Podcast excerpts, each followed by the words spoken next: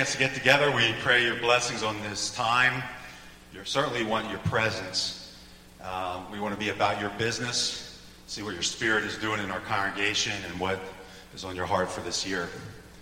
So be with each one who's going to speak, be with those who are listening, and I just pray this would be a great encouragement to all. In Jesus' name, amen. All right, well, we are going to jump right into it. We have a lot to do today. Um, Sue's coming up for the budget. Thank you, Sue, for everything you do for us. We are grateful. Good morning. I'm actually going to start with um, just a real quick review of last year. Um, it's weird to say 2017 is last year. All right, so um, the summary for last year is the sheet of paper that has all the charts on it. Um, and uh, the first box shows what, um, so we were supposed to bring in $7,651 a week in order to make the budget.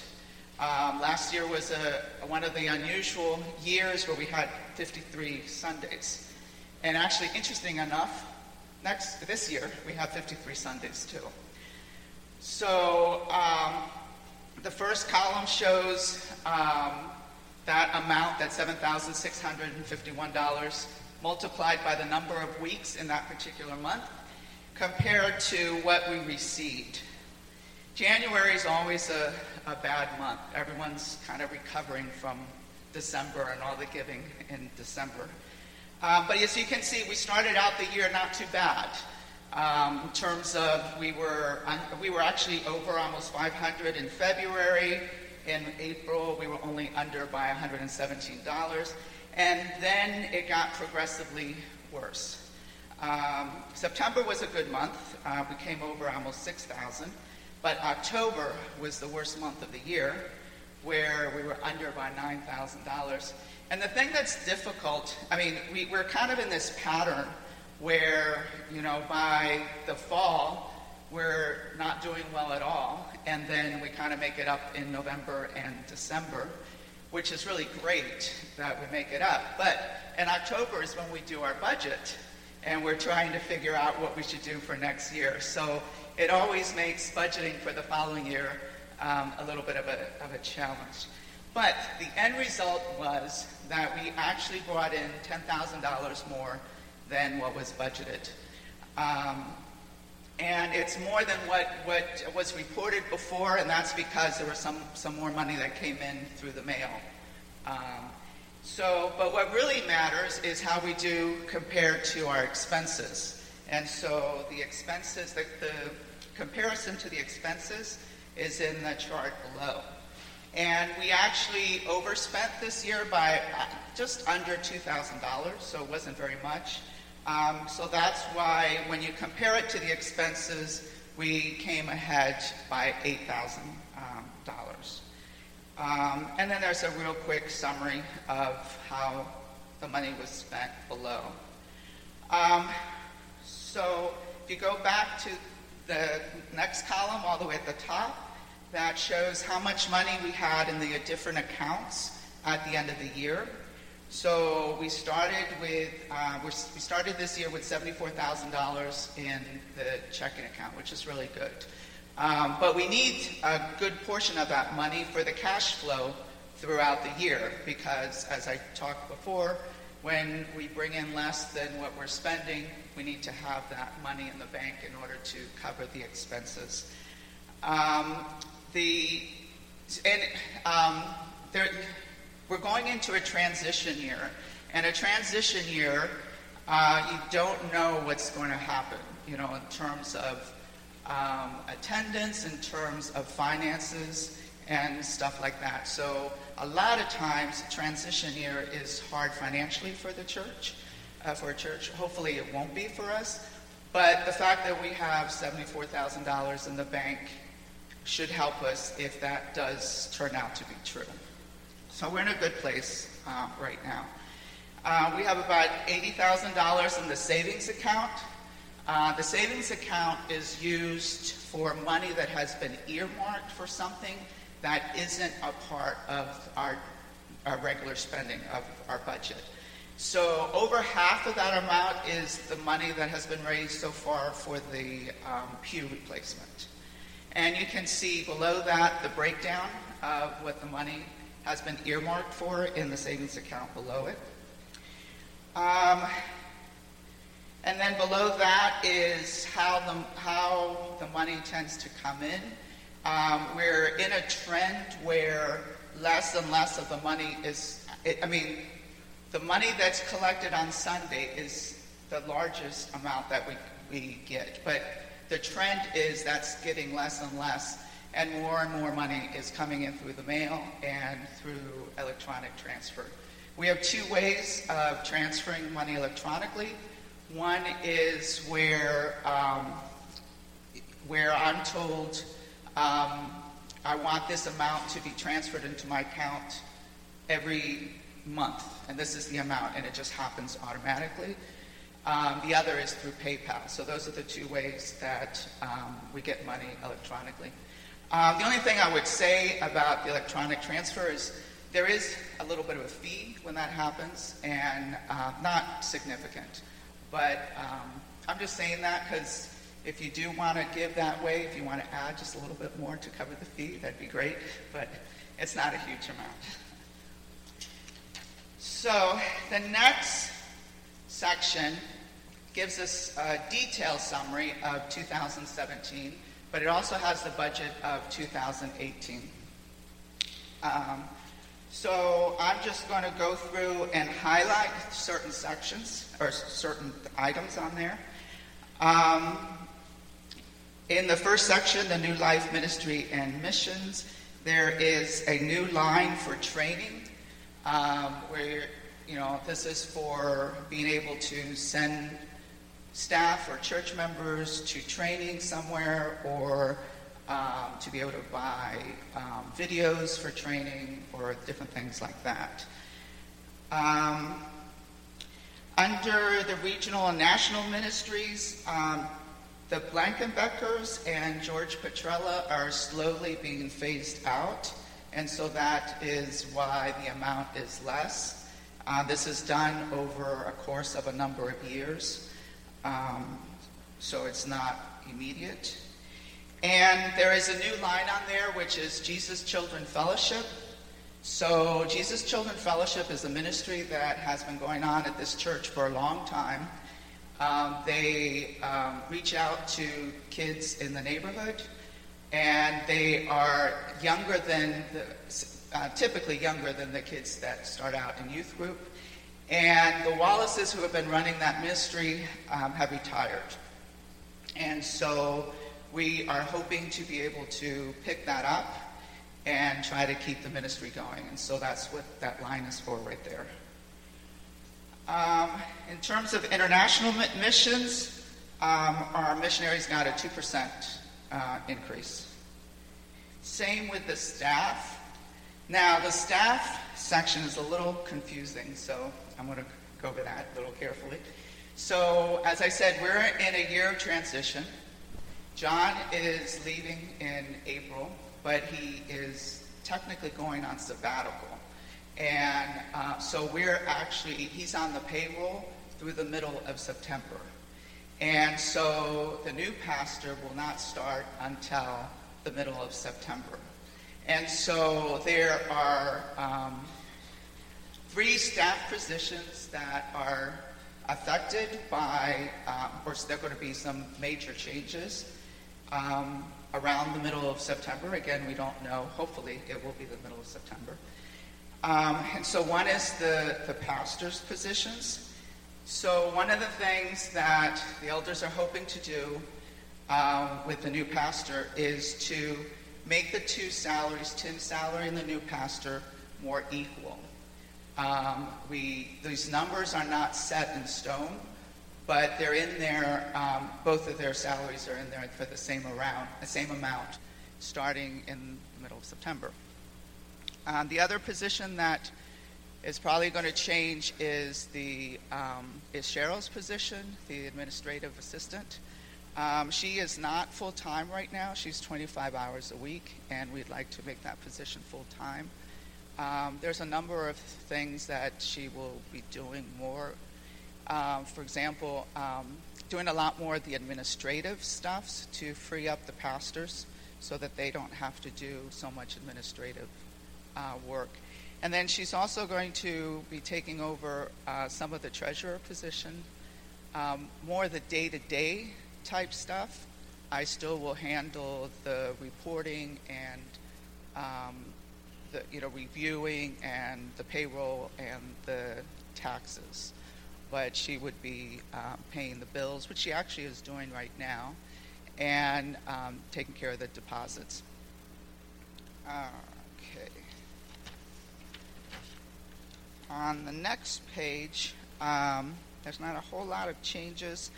Um, till you get down to the office position. So we've been using our office supply line as a catch-all. So if something, if we spend money on something and there isn't a line in the budget, we just put it under office supplies. So we're trying to be a little bit more um, accurate in terms of how the money is being spent. So that line has been split out. So um, there's some additional lines in there like software and payroll services, uh, holiday decorate items and decorations, visitor uh, supplies. So there's some additional lines in there. Um, that's why the supply line is lowered because the money is now showing up on those other items. And let's see, anything else? I think that's the um, main stuff. So, uh, if you notice, um, so we brought in four thousand four hundred and fifteen thousand uh, dollars in 2017. As it turned out, we um, we had no idea how much money we were going to be bringing. As it turned out, the budget is four hundred and sixteen thousand dollars. So it actually is only thousand dollars more than we, what we brought out brought in in 2017. So um, our target for each Sunday now is seven thousand eight hundred and fifty-three dollars. So, questions? I know it's a lot. Yes.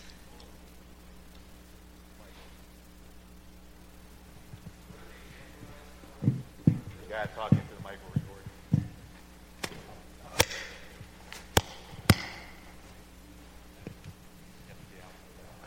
Thanks, Sue, for all your work. Really appreciate that. Um,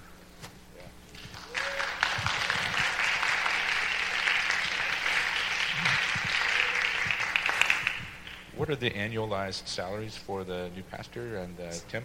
Sixty thousand.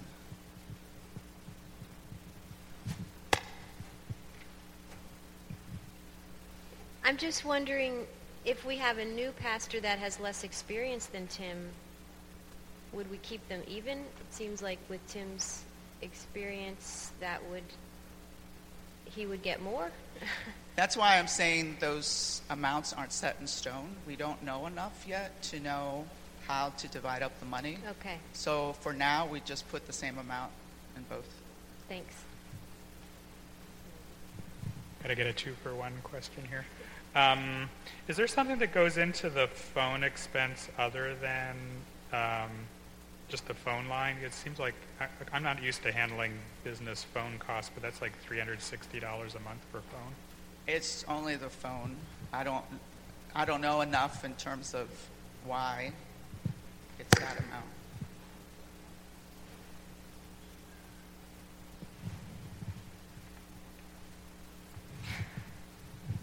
Sue, I have a question um, regarding um, Cheryl.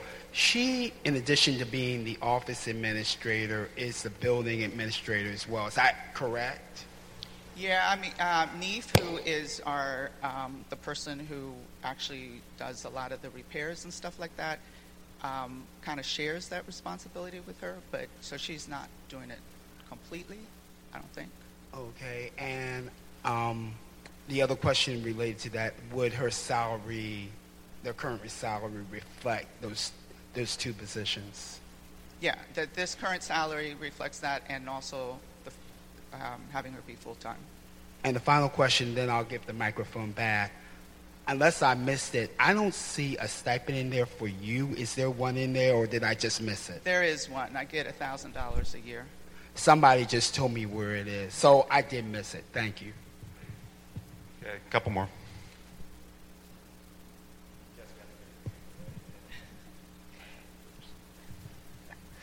Um, so I noticed that there's a, uh, this is probably to Tim or some someone, uh, but I noticed there's a uh, five-fold difference between ministry and mission and the category of personnel, and I need somebody to help me think about that. Um, you know, it seems like ministry and personnel is more ministry to us on the inside rather than uh, uh, mission outward. And um, I'm trying to deal with that myself in our own finances at home. So I just, that's a question.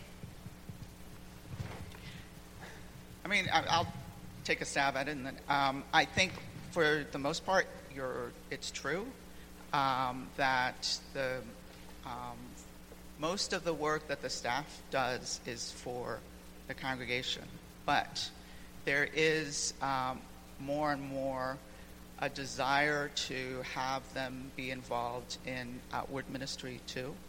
So I know, for example, children's ministry. There's you know special events that happen for uh, the neighborhood, and the hope is that with the new pastor, that outreach will be.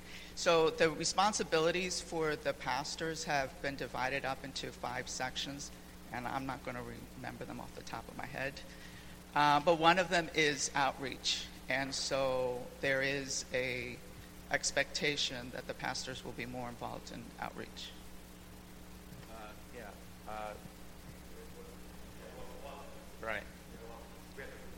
Okay. I'll ask you. Okay, so um, my question is, is there anything that we are doing or can do to um, make the amount that we give our missionaries more even? Can we raise the two younger families? And why is it, why is there such a difference? Um, well, the way that they're in the budget right now is that I mean we gave them a two percent increase, so we didn't like sit down really and talk about um, what should they, it be distributed differently. Um, in the past, uh, we have taken recommendations from the missions task force. Um, so if there really is a, desire of um, having the amounts be changed, then uh, my suggestion would be to talk to the Global Mission Task Force and have that request come through them. Because they're in uh, contact with the missionaries, and so they also have a much better understanding of what their financial needs are.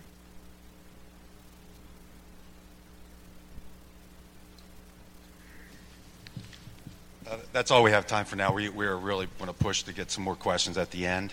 Um, so we're going to move on for now. Uh, vision and mission of the church.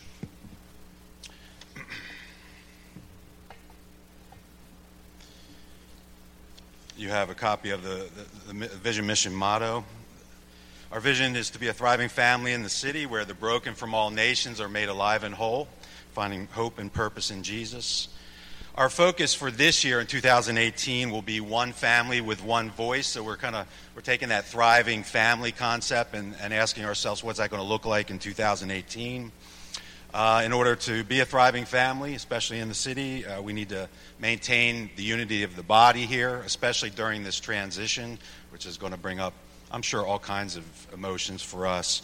Um, so it's important, important for each person to kind of begin to think through that for their, themselves, their families. One, one family with one voice this year. What is that going to look like for you? What's that going to look like for your ministries you're involved in?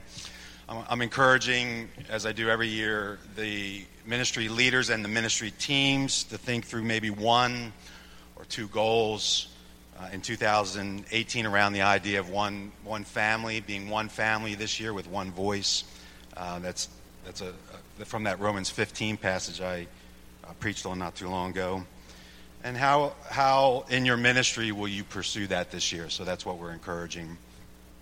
The elders would like to have some more unity meetings in 2018 with uh, special emphasis in the following areas. We want to continue to talk about race. Uh, we, we want to talk about gender and, and also age. Uh, the issues of race and gender are in the forefront of our culture these days. Almost daily, you hear uh, some type of story about race or gender.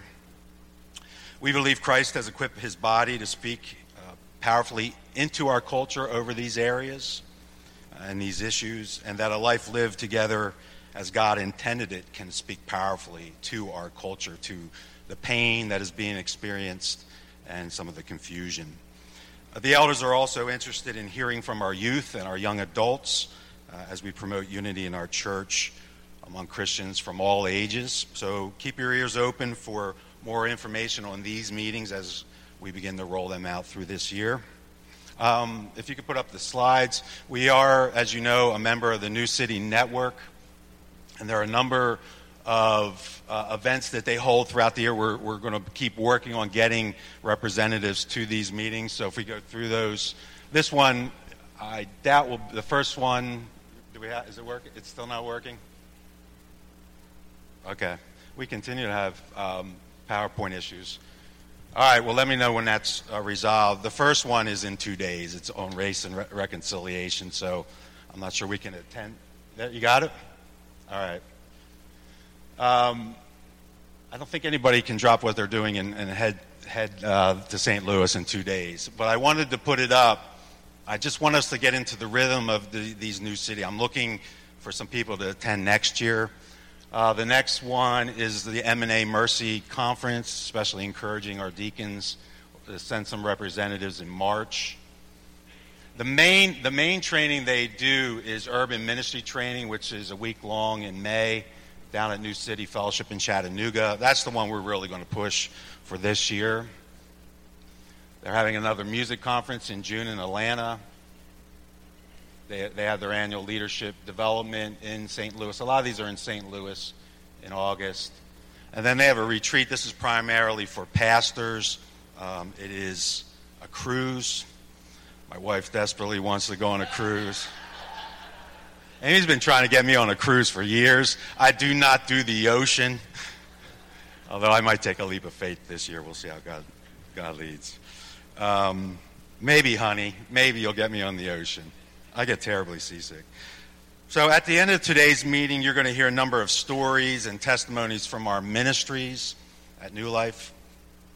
Previous years, we've had ministry leaders come up with reports and give an update to the congregation. We put these reports all together, we gather them all together, and give, give you a big packet. Well, some of the people were reading it, but many were not. It was, it was a big, intimidating packet. Uh, so we streamlined it and what we want to do uh, this today, we're going to hear stories and testimonies. And then what we're doing is creating a ministry quarter section in that weekly email ministry corner section. We'll highlight one or two ministries every month. We'll give you a snapshot of what's happening and then a link for more detailed report. That'll give them a chance to do uh, these updates and reports are really important, but to get them all at once, I think, is just a little overwhelming for people. So we're going to stagger them throughout the year. In November, the elders and elders council went on a one-day retreat to talk about small groups at New Life Church. Uh, I don't think it's pro- it's probably common knowledge that we have struggled with small groups here at our church for a while. Uh, but each elder still believes very uh, strongly in the importance of all of us being in small groups. So we gave it a lot of attention that weekend, and we want to make small groups our second focus for 2018. I've asked Scott Ashman to come up and share about that and share about what came out of the retreat.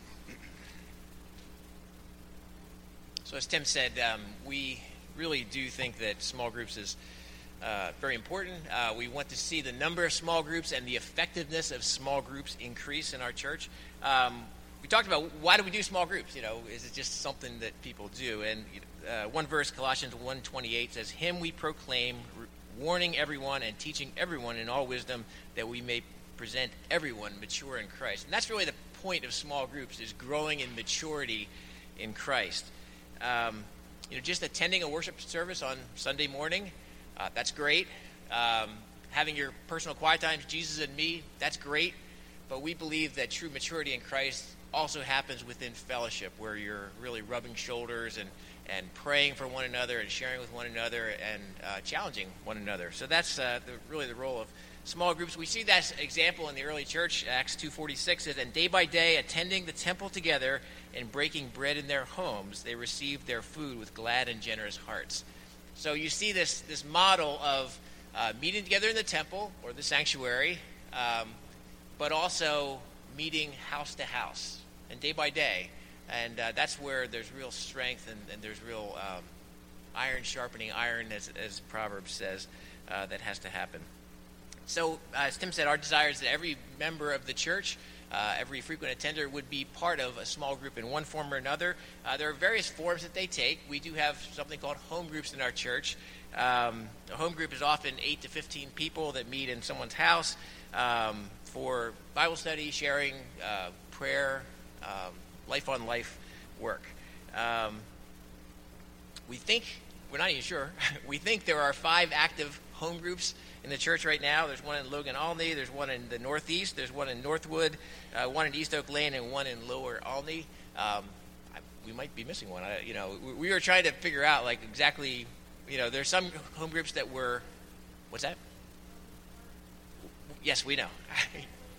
yes, um, but you know, there's some that that maybe are not as functional as they used to be, so weren't on the list. Uh, but you know that probably includes that probably counts for maybe 50 or 60 people in our congregation, and we're a congregation of over 200. So we do want to see that increase.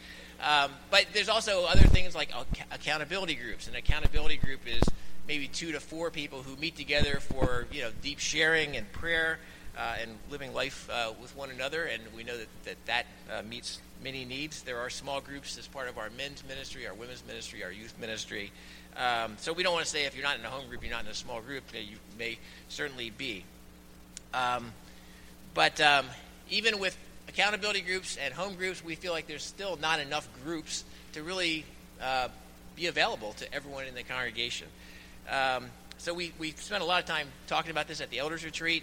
Um, I'll be honest, we didn't get where we wanted to go as far as rolling out something new. And part of that is just this is a transition year, and it seems kind of hard to roll out something brand new, a big new uh, initiative um, during this year, at least certainly the earlier part of this year. So, um, but we don't want to put it in the back burner. We think it's important uh, that every person uh, be in this context. So, um, we're asking you as a congregation take initiative yourself. If you look at yourself and say, you know, I'm really not in a small group. Uh, I come to church on Sunday. You know, I have my Jesus and me time, but I'm really not life on life with with another group of people. Uh, we, we ask you to you know, take some initiative um, yourself, and that may mean getting involved in an existing home group uh, or some other small accountability group that may exist already. Um, so uh, if you don't know how to do that, contact uh, myself, Pastor Tim, any of the elders, Pastor John. Um, it also might mean taking the initiative and starting your own group. Now, that may sound really daunting, um, but as we talked about at the elders retreat, you know, we don't want to say there's one size that fits all. Um, you know, a common thread is that maybe we need to have small groups that aren't a lifetime commitment. Sometimes it feels like if I join that group, I'm going to be there for the rest of my life. You know, how about a group that just meets for four months uh, that has a particular focus? Uh, some of the group concepts we came up with, connections group, where you just um, you know get to know others in the church. Uh, you you know you just it's a get to know you group where maybe it's not uh, heavy duty Bible study, but it's just really learning about one another. Uh, an affinity group, um, a group that decides that they want to go on hikes together, go bike riding together, um, hang out with kids at the playground together, um, you name it. That doesn't sound real spiritual, but the idea is that, that you'd also infuse that time with a time of praying for one another, maybe a short devotion. Uh, and the idea is these groups could meet for four months and say, hey, we're going to just meet for a finite amount of time, and then we're going to stop and decide where we want to go from here or go with another group. Uh, and then just the idea of a growth group. Get a bunch of people together and study a book of the Bible. Um, you know, don't choose Isaiah because that'll take the rest of your life. But you know, maybe, maybe First Thessalonians or Philippians or you know something like that, uh, where you get you meet for a few months and then you're done, and then you can decide. You know, is this helping uh, or not? Um, so to summarize, we want everyone to be involved in a small group. Uh, we're not going to force you to do that, but we're encouraging you to do, to do that. Uh, if you need any help getting started, uh, just talk to your leadership. Thanks.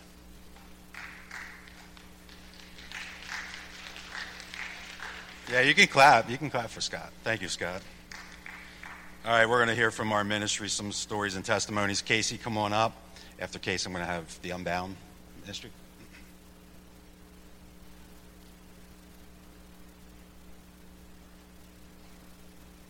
Well, I'm short. Good morning, New Life. I'm bringing Christy up too. Um, Christy is my roommate, but she's also a super volunteer for Fellowship of Christian Athletes. So she's coming to support me as I uh, share with you guys this morning. So, for those of you that don't know, um, my name is Casey Ryan Doherty, and I am the multi area director for Fellowship of Christian Athletes. So, I oversee ministry growth in five counties Bucks, Chester, Delaware, Montgomery, and Philadelphia County. So I've been with FCA for the last year. Um, a little bit quickly about what we do for those of you that don't know about FCA. So we use sports as a platform to share the gospel. Um, so we're a resource and support ministry that helps move coaches and athletes um, across the faith continuum. And so, whether that's sharing the gospel um, with a coach or an athlete for the first time using a sports narrative, um, to pouring into that coach or athlete who's been a believer for a long time, um, and helping them really use their their playing field or court as a mission field. Um, and we do this in three different ways. So we're able to reach coaches and athletes um, on campus, so on middle school, high school, and college campuses through what we call our huddles, which are clubs that use a sports narrative, um, biblically based uh, sports narrative. Um, to grow leadership and character skills among coaches and athletes. We have summer sports leadership and camps um, summer sports and leadership camps. Um, and we partner in the community. So we work with community sports organizations to pour into their coaches and their athletes to share the gospel. So briefly, I'll share with you a quick story. Um, we've seen God move in amazing ways in the last year across those five counties. I have tons of stories I could share with you. Um, we had 54 huddles and sent 128 kids and coaches to camp over the last year, which is amazing. Um, but one particular story I want to share with you is about uh, a young man named Isaiah. So we had a chance to meet him um, this past spring, we partnered with some of the Philadelphia Eagles um, in North End and South Philly, and Isaiah and his twin brother Xavier came to our huddle. They had had some exposure to the gospel through um, Timoteo, um, but weren't really walking with the Lord. Uh, they think I think they really just came to meet the Eagles players. And Isaiah told me flat out that he didn't like me because I wouldn't let him take pictures weekly with the Eagles players. So we didn't have a great relationship starting off. But um, Isaiah, you know, he started seeking and he was paying attention, and through those eight weeks um, I think God was really moving in his heart. So we scholarshiped him and his brother to go to camp up at Kutztown University to play football for a week, to get six hours of football training um, and six hours of spiritual training. Um, and so he and his brother, they're from Kensington. Mom and dad um, both were in jail for drug trafficking. Dad is now home, mom is still in jail. So they have definitely a tough home life. But um, they agreed to go to camp and Xavier and Isaiah were on board. Long story short, Isaiah told me the night before he wasn't going to come to camp. So I put him in contact with his huddle leader, a, a college um, athlete. His co- uh, the college athlete convinced him to come. So Isaiah showed up to camp, no sneakers, no cleats. Told me he was going to give camp 24 hours. That was it. Miss, miss, miss. You got 24 hours. I'm like, okay, all right, Isaiah. Great. Um, his uh, mentor from Timoteo went out um, before camp started and bought him new cleats and said, Well, Isaiah, you've got to stay the whole week because I just paid for these new cleats. So Isaiah um, starts camp, and I see him in the cafeteria the first night, and he's like, Yo, miss, I'm going to find myself a Christian girlfriend. Because now there is 650 kids, half of those are girls. I said, I don't know about that, Isaiah. I think you need to keep, you know, you got to work on your relationship with God first before you're going to meet a girl here. So he's already, you know, he's starting to change, his heart's changing a little bit, maybe for the wrong motives, but anyway. Um, I see him the next morning, and he's like, Miss, I had, this is after chapel, we have chapel every night. Miss, I had no idea how exciting this was going to be. So he's, he's in. I know he's going to stay for the whole week. He's not going to get picked up. We have an altar call on Wednesday night. So camp starts Monday, altar call Wednesday night. Isaiah is the first kid to the altar to surrender his life to Christ. So that's just a small example of, of the ways in which the, that this the God um, moves through FCA. So I just want to thank you guys for partnering with God um, and allowing Him to move through FCA and reach coaches and athletes for Christ. So thank you and go Eagles.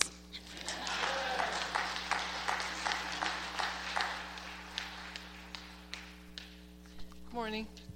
Uh, I'm the um, team leader for the Unbound Ministry team, and uh, you should have heard about Unbound a lot. So let me just say that we offer targeted prayer for Christians who struggle in any area of life, whether it's besetting sin or, you know, feeling bad about yourself or feeling self righteous that you're so wonderful. Doesn't matter what it is, we can help you find freedom in Christ. I have um, a testimony here for um, somebody who doesn't belong to New Life. She says, Thank you again for yesterday. God bless your ministry. My heart is grateful for my newfound freedom. Thanks to you both for being vessels for our loving, merciful Father by the power of His Spirit to break down spiritual walls in my heart. Thank you for digging deep during ministry, for I needed to see those places exposed to be truly set free. Um, two weeks ago, I received an email from a New Lifer. These are all unsolicited, and this one says Last month, I was reflecting back on my last Unbound session nearly a year ago. The freedom I received from praying through some heavy things that day really shaped the last year in profound and beautiful ways for me. So happy to hear that this seminar is happening. She's referring to the one coming up on February 3, to which you are all invited. Please come and bring friends.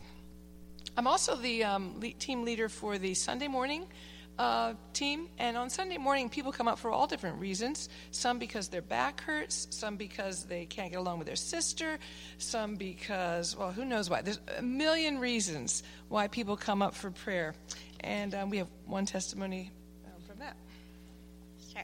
Um, so I was just sitting in church, real, and you know the uh, weekly, you know, and hear the calls come up for prayer. And I've been thinking about that, and I've been thinking about how I just had some struggles sleeping.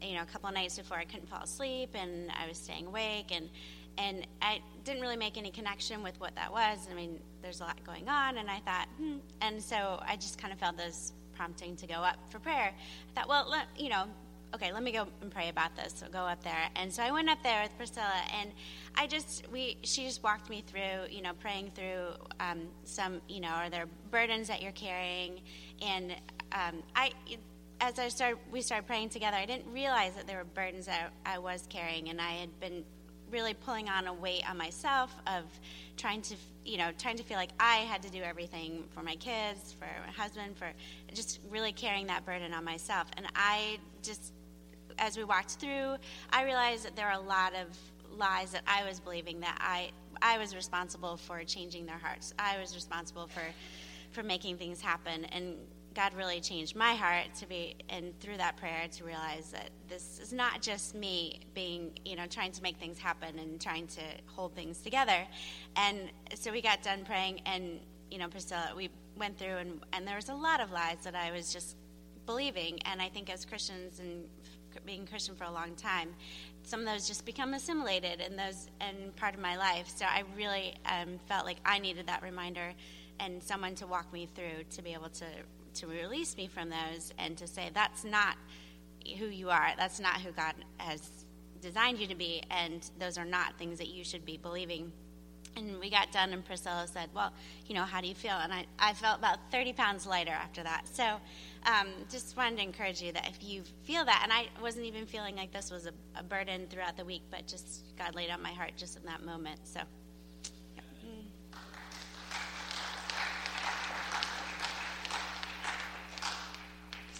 Okay, uh, Guillermo, come on up. And then Lisa for OCS.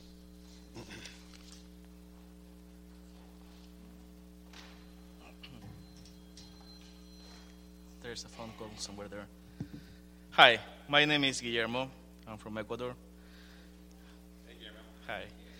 Hi. Um, well, we were supposed to share some stories or testimonies about uh, the ministries, uh, but I think that having an update about the young adults ministry is already a God story and a testimony. So I'm, go- I'm going ahead just with an update. um, we started uh, as a community, or at least with me, in October 2017 with our kickoff bowling night, which was awesome. I think so. I hope so. Cool. Cheer me up, please. um, so, the approach that we have been using is having an outing or food night uh, at month and an ongoing Sunday school uh, studying the book of Genesis, which has been very productive. And I have received very good feedbacks from the young adults. Now, it would be really good if you hear the, up, the feedbacks from, there, from them and not from me. Otherwise, it, it would sound like I'm boasting about the Sunday school. So you can ask them. Some of them are here. Uh, um, blah, blah, blah, blah. In November, we had a retreat called Revolution of Love. Uh, the idea, the purpose of this uh, retreat uh, was to study what is love, what is love related to justice, and how we can reactively love our community and our, our, our friends. Um, some of the feedbacks were like that they really enjoyed the time, uh, the discussions group, and the time with the leaders. But another story that I have is that I was really doubting that we will have we would have enough people coming. Seriously, I was like, probably it will be only me, Seth, Bree, Tim, and the other leaders, and that's all. And I was really discouraged. I actually wanted to cancel the retreat, uh, but my friend Seth encouraged me to believe, and even if it was only five of us, we could we could have a good time. So I was praying. I was praying a lot that God would bring people, but I also asked God to bring people that I don't actually know and that I haven't invited, and God did it. So we had people that I didn't know before, and we had around 15 people, right? And it was really cool. We really enjoyed, and we even pet some goats, and it was really nice. uh, in December, we had our Christmas White Elephant Evening, which also was awesome. And recently, we had our kickoff event, uh, watching the movie Lord of the Rings, uh, the Fellowship of the Rings, of the Ring, and it was also nice. Um, and I'm planning to have uh, next week we will have our game night. So if you are a young adult or you know a young adult that you would like to bring, uh, send him to our game night on the 26th. And I'm really praying to have a missions challenge time uh, with the young adults. So also you can pray for that. And how else you can pray? Pray for our spiritual growth and also that our ministry keep growing. Uh, pray for relationships so we can really become a family uh, good friends, and that we can make an impact to other people out of the church. Uh, pray for more people to come and for all our events and for this mission project. And thank you very much.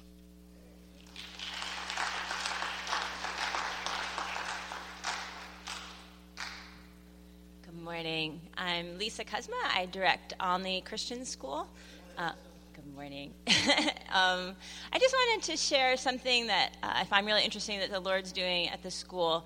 Uh, more and more, I think of my job as um, protecting and caring for the vulnerable. And one population of people that I would say are inherently vulnerable are what the scripture calls the aliens, but we, I think, more frequently say immigrants. So, in the last, um, this school year, we have five students who are um, new immigrants, have come in the last nine months to the United States. Um, two from Colombia, one from Haiti, one from the Philippines, um, and then we just had a student join us last week from Jamaica.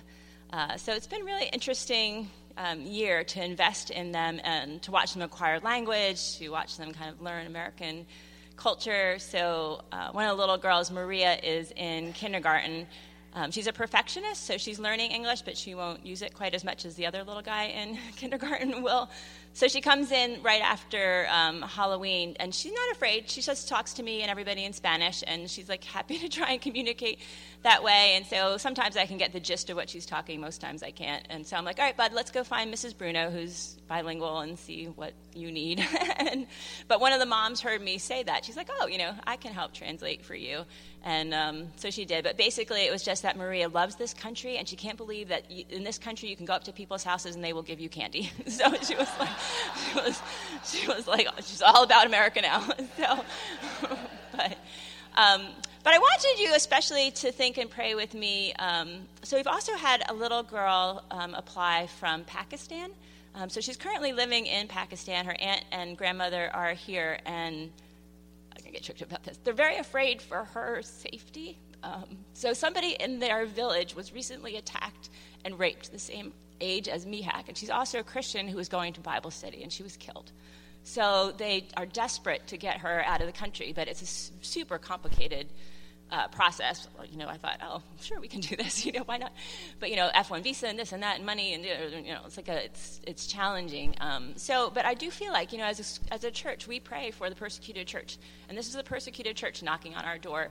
And I don't really understand all of what God has with all the immigrants showing up at our door, but, but I would love to respond well. So if you would re- pray with me, especially her name is Mihek, for her safety and if there's a way to bring her to uh, our school in the United States. Thanks.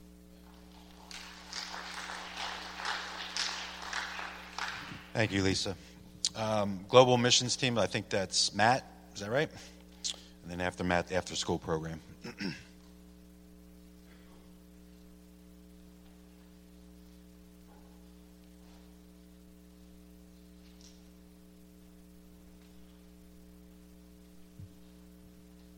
Morning, everybody.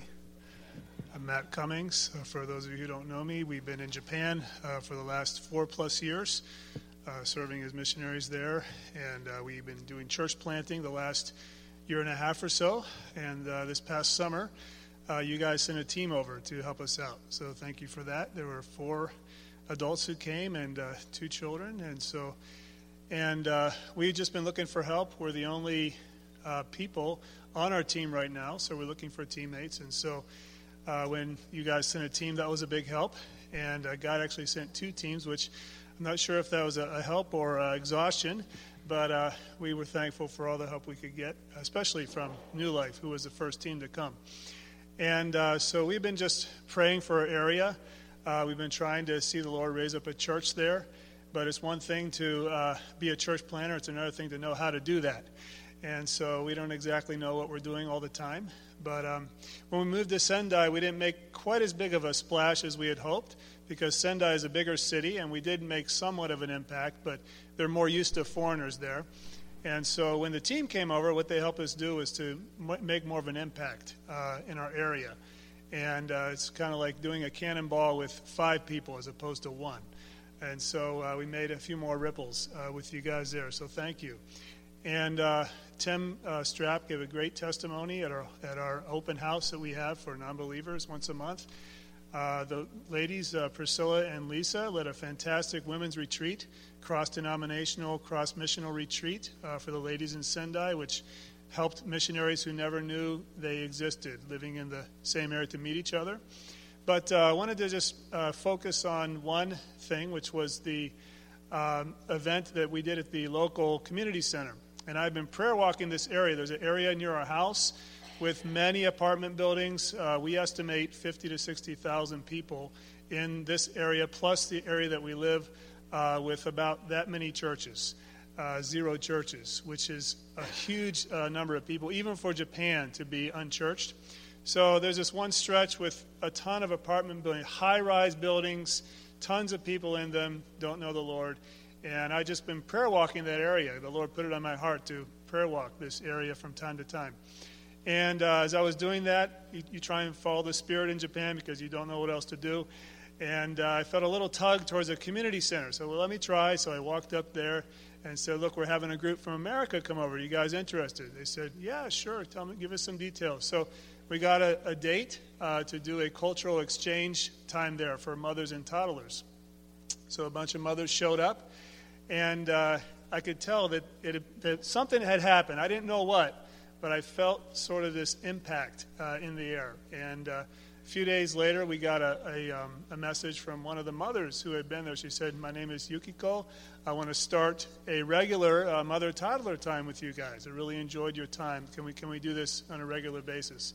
So we did. Uh, she was in charge, which, you know, we weren't sure how that was going to work out. And it was a bit of a rocky ride. Uh, she had different views about uh, telling the truth than we did and uh, there were some spats with the, among the, the mothers in the club over who could join and who could not and that kind of thing. And but i was a public school teacher so uh, kind of used to spats. But uh, anyway uh, we hung in there. And before we left uh, she had warmed up to us quite a bit. Uh, it was again it was kind of a rocky ride even with her but she had us over for lunch which is very unusual for japan. She's poor she on the poor side she lives in an apartment building and uh, she also, before we left, the mothers gave us a card that was, well, first of all, she took some Christian literature at our Christmas party. She's the only mother who did that. She said she would read it. And they gave us a card that was signed by all the mothers. And I didn't, there was no note from Yukiko. That's weird. I thought, you know, we had a bit of a relationship. And uh, I looked in afterwards. There was a, she had given us a picture of her and Annette, uh, separate from the card. And I looked in the back, and it just said, I love you, Annette, uh, from Yukiko. And so she really, I think, uh, felt uh, more uh, drawn to us as a result of, of meeting her. And we couldn't have done that without the team coming. So thank you for sending them, and thank you for your support. And thank you for supporting JCF. It's a great ministry. I'm going to give a real quick uh, update on the after school program. Our director, um, Pip, couldn't be here today. Um, but um, this is actually the 18th year of the after school program, which is hard to believe. Um, and um, in our marriage, Jean and I, uh, she's usually the optimist and I'm usually the pessimist. Uh, the after school program is always the opposite, though. Every year, uh, it seems, Jean will say, This is the year we're not going to be able to open the doors. We don't have staff, we don't have funding, something like that. And every year, God has been faithful. So praise God for that. Um, and uh, this last summer was like the first time in forever that we haven't had to hire a new director or new teachers. The whole staff came back this year, so it was a real blessing. Uh, the, the, program has um, 30 people in it right now, which is, I think, the largest it's ever been. Um, and um, we're just blessed. You know, Pip is a, a, wonderful Bible teacher as well as he has just a real good way with children. Uh, we saw two of our children baptized this year uh, in their churches, so that was uh, very encouraging as well. Um, that one of them is Samuel, who uh, was baptized here at the end of the year. So thanks very much for all your support. Yep. We're going to have Gwen come up for women's ministry, then Shelly for the deacons, and Gina's going to close us out with the children's ministry. Good morning. Um, this is more a testimony of my uh, road in this uh, leading uh, of women's ministry. Last winter, Pam Bryan asked me to be a part of a leadership team uh, to begin doing the book Adorned with uh, to minister to the women of New Life. And the book study um, that took place last summer was very encouraging, and I began to see how the women of New Life are desiring to have more fellowship with other women. I began to pray to see where God would lead. I didn't think I was going to be emotional about this.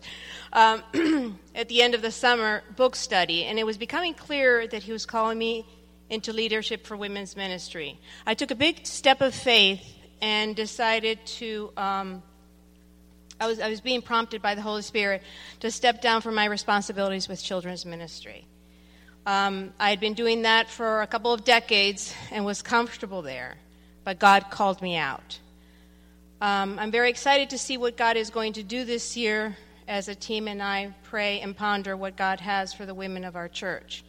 This has been an unexpected surprise for me. And an answer to prayer because I've been praying that God would give me an adventure. And I think that this is going to be a really cool adventure.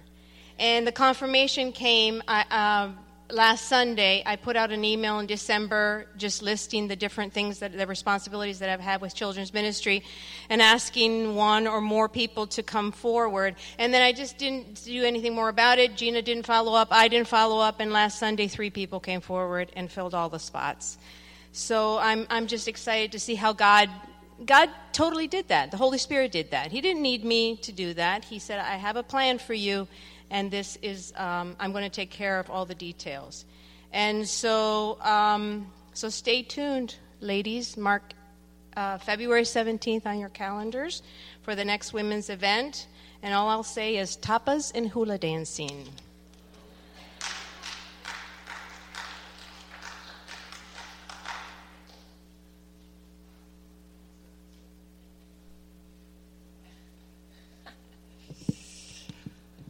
Okay, I have a brief story um, about how mercy works, speaking on behalf of the deacons today. Um, mercy is something that should be received and also given. So in 2017, the deacons had an opportunity to help a woman in our church uh, with some practical needs. Um, and then later in the year, she and another woman from church began helping a family from our church that started having some very serious health issues. Um, they came alongside them, they helped them, they loved them every day. Every day they're in contact. Um, and it's really sweet to watch them uh, be involved with their friends, their, their close friends. Um, so, in this story, the deacons did what we could do. We gave something to this woman and helped her out. Uh, she was totally surprised by it, and it was really fun to do. I really like to do that, it's so fun. Um, and now these women are helping this family in the ways that they can, uh, in ways the deacons couldn't really do. Like, you know, they're close friends, they have some more time, they're just sensitive people. um, and it's, that's what diaconal work is seeing people, knowing people, loving people, coming alongside them. And you see it's done by everybody in the church.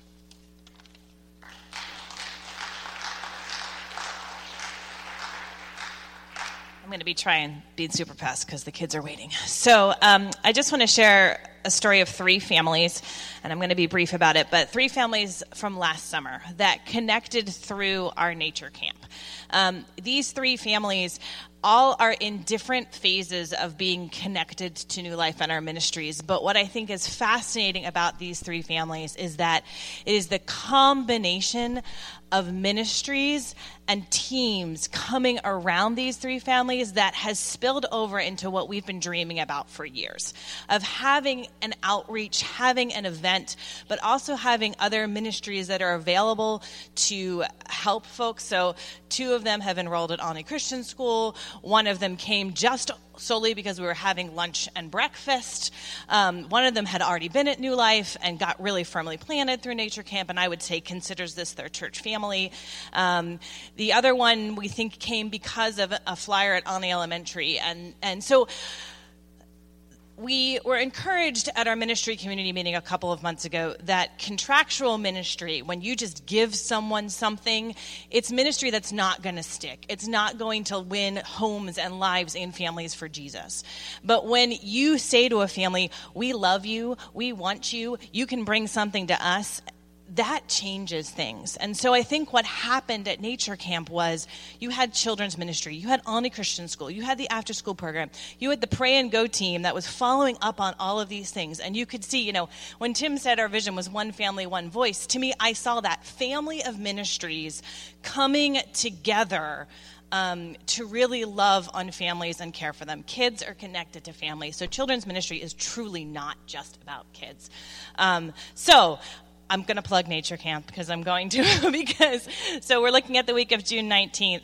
We'd love for you to think about how you can be involved in that, whether it's for one day, whether it's for all week, whether it's being part of the Pray and Go team that meets in the evenings that really goes to follow up with these teams.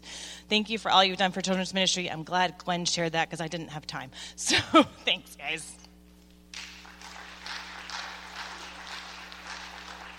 Okay, we're gonna have, we're gonna have to wrap up. Um, I, I, am pretty sure there's some more questions regarding the budget. So I would encourage, if you do have questions or anything else, uh, you can pass on. You can get in t- contact with Sue. You can get in contact with me. We'll make sure those questions are answered. Uh, we were working hard to get some time at the end here, but it just didn't work out that way. So let me pray. We'll close our time.